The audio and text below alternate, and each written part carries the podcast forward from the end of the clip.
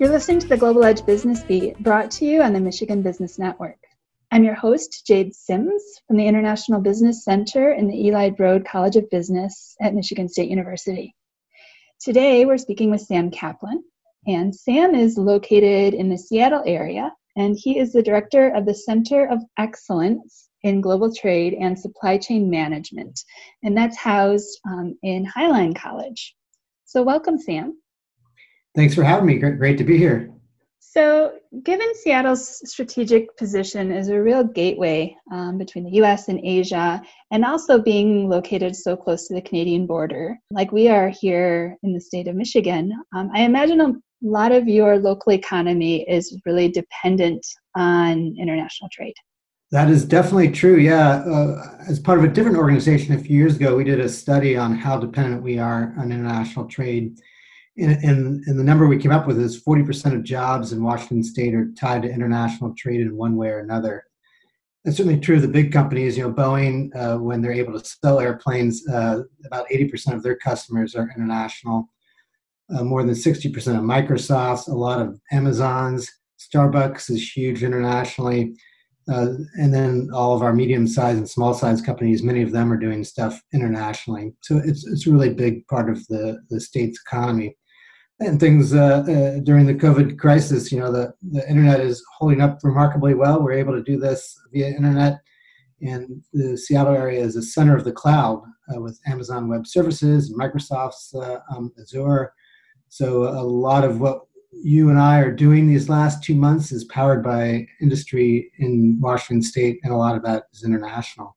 Didn't even talk about the ports and logistics industry uh, we have the third largest port complex in the United States, the Northwest Seaport Alliance, and there are about 150, actually 160,000 jobs in logistics and supply chain in Washington State, wow. which is more than there are in aerospace industry in Washington, even though Boeing commercial airplanes is headquartered here.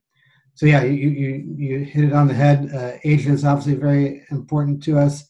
Canada is right next door. We actually do a fair amount with Europe as well. Um, Seattle is equidistant by air to both Europe and Asia. So there's a lot of a lot of services trade with Europe and uh, a lot of interactions with air cargo because of the really we're we can get to Asia and Europe in the same amount of time. So that definitely explains um, why we send so many of our supply chain graduates from Michigan State University on out to to the businesses in the Seattle area. Um, it sounds like uh, you're probably our biggest if not one of our biggest markets for those students once they finish up their, their degrees here. We love to have them. It, makes sense. It's a big industry. We miss them, but we're glad you give them jobs.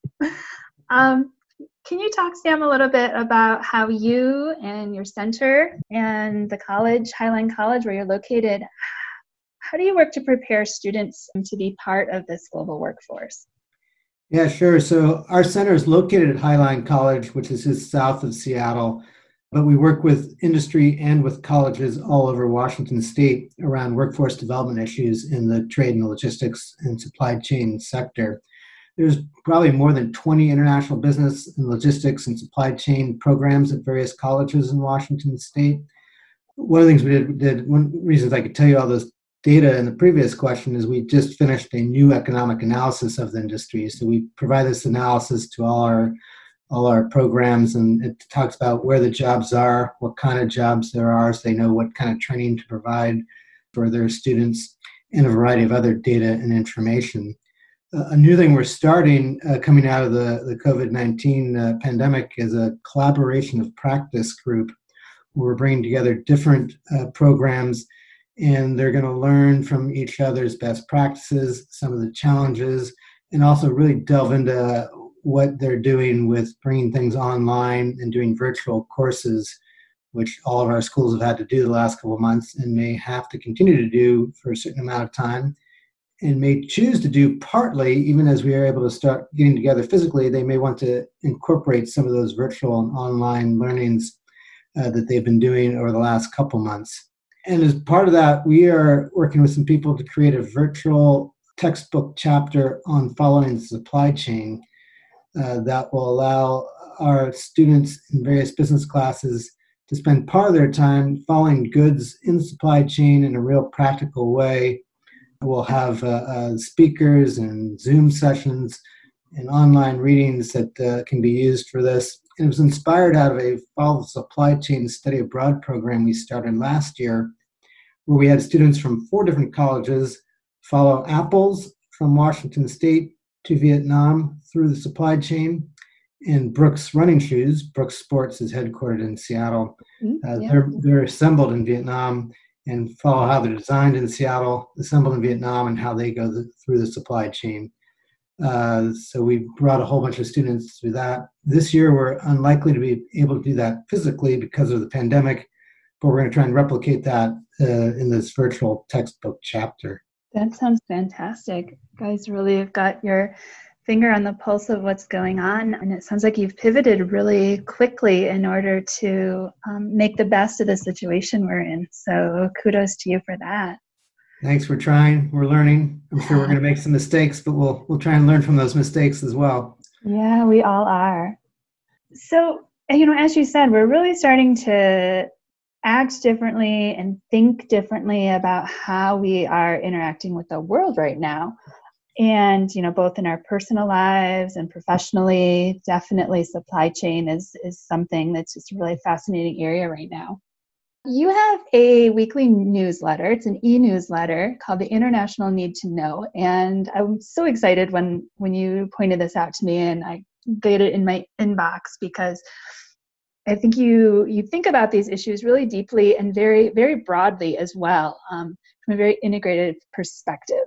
And so I want to hear your opinion and how you see us moving forward um, as a society and in terms of global trade um, in the short and the medium terms, given what's happening. Yeah, thanks, and thanks for reading International Need to Know. I, I very much appreciate it. Um, uh, so it, it, it, allows me to really focus on what's going on around the world and try and communicate it to other folks who I know have interest in it. And uh, it gave me an insight into to the pandemic early on because I, in addition to writing the newsletter, I've also been working on a book about China so I've been following China very closely, even more closely than usual, since last October when I started writing the book. And so I, I was probably one of the first people to write about the novel virus that occurred in Wuhan. I think I wrote about it on January 9th in my newsletter. And it quickly became clear as I saw how it was affecting China and its economy uh, that it was probably going to have more of an impact on supply chains around the world than anything since September 11th and that's only become more true since it's spread around the world.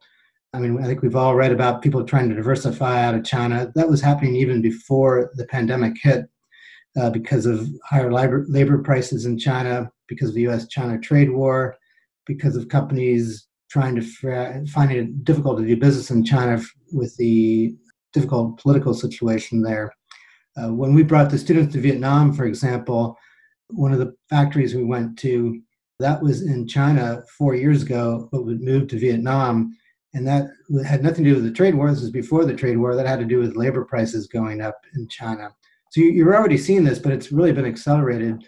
And the pandemic is making that even more so. Um, people are wanting to diversify their supply chains.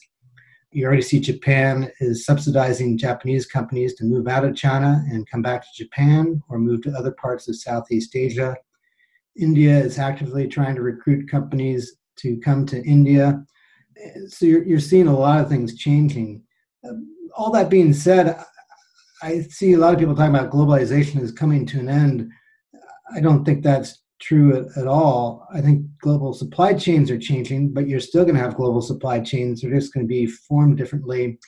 And there's probably going to be more redundancies and a little bit less reliance on on time uh, supply chains because we've seen the vulnerabilities of that when you have a big crisis like a, a, pandemic or some other crisis that could occur in the future. But that being said, the, the, the uh, it's been remarkable how well supply chains have held up over the last three months.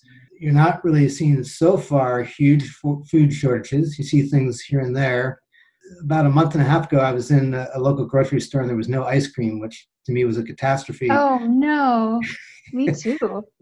but but but then a week and a half later, there's been plenty of ice cream. people were very worried about medicine. I know early on I, I uh, bought some extra heart medicine for our cat. Our cat takes heart medicine, believe it or not. He takes four different types of medications. Wow. He's like an old man living in, in uh, Florida. Um, but he, so I was worried we are going to run out of heart medicine. There actually has been no problem with getting the heart medicine. So the, the supply chains have actually held up really well so far. And of course, we should always say so far in a pandemic like this. And, and also, if you look at the vaccines that people are trying to develop, that's happening in eight different countries around the world. If you look at treatments that people are trying to develop, that's happening around the world at many different in many different countries. So that we're more globalized might have helped spread the virus more quickly, but it's also going to probably save us. The other thing I read this the other day is the number of therapies entering the pipeline is at a rate 15 to 80 times faster than in past epidemics. And that is due a lot to uh, globalization and more countries with the capacity and more countries working together to develop these ther- therapies. So uh, I think that it's been oversold the end of globalization. Uh, it's going to change in some ways, but it's probably what's going to actually save us uh, more quickly than we would have been uh, in the past pandemic. That's a great perspective, Sam. Well, thank you for joining us today. My pleasure. Anytime. Uh, uh, hopefully, we'll get to see you again someday out in Seattle or me out in Michigan when we, we can all travel again. Fantastic. I look forward to it. This has been the Global Edge Business Beat brought to you on the Michigan Business Network. I'm your host, Jade Sims, and I hope you're able to tune in next time.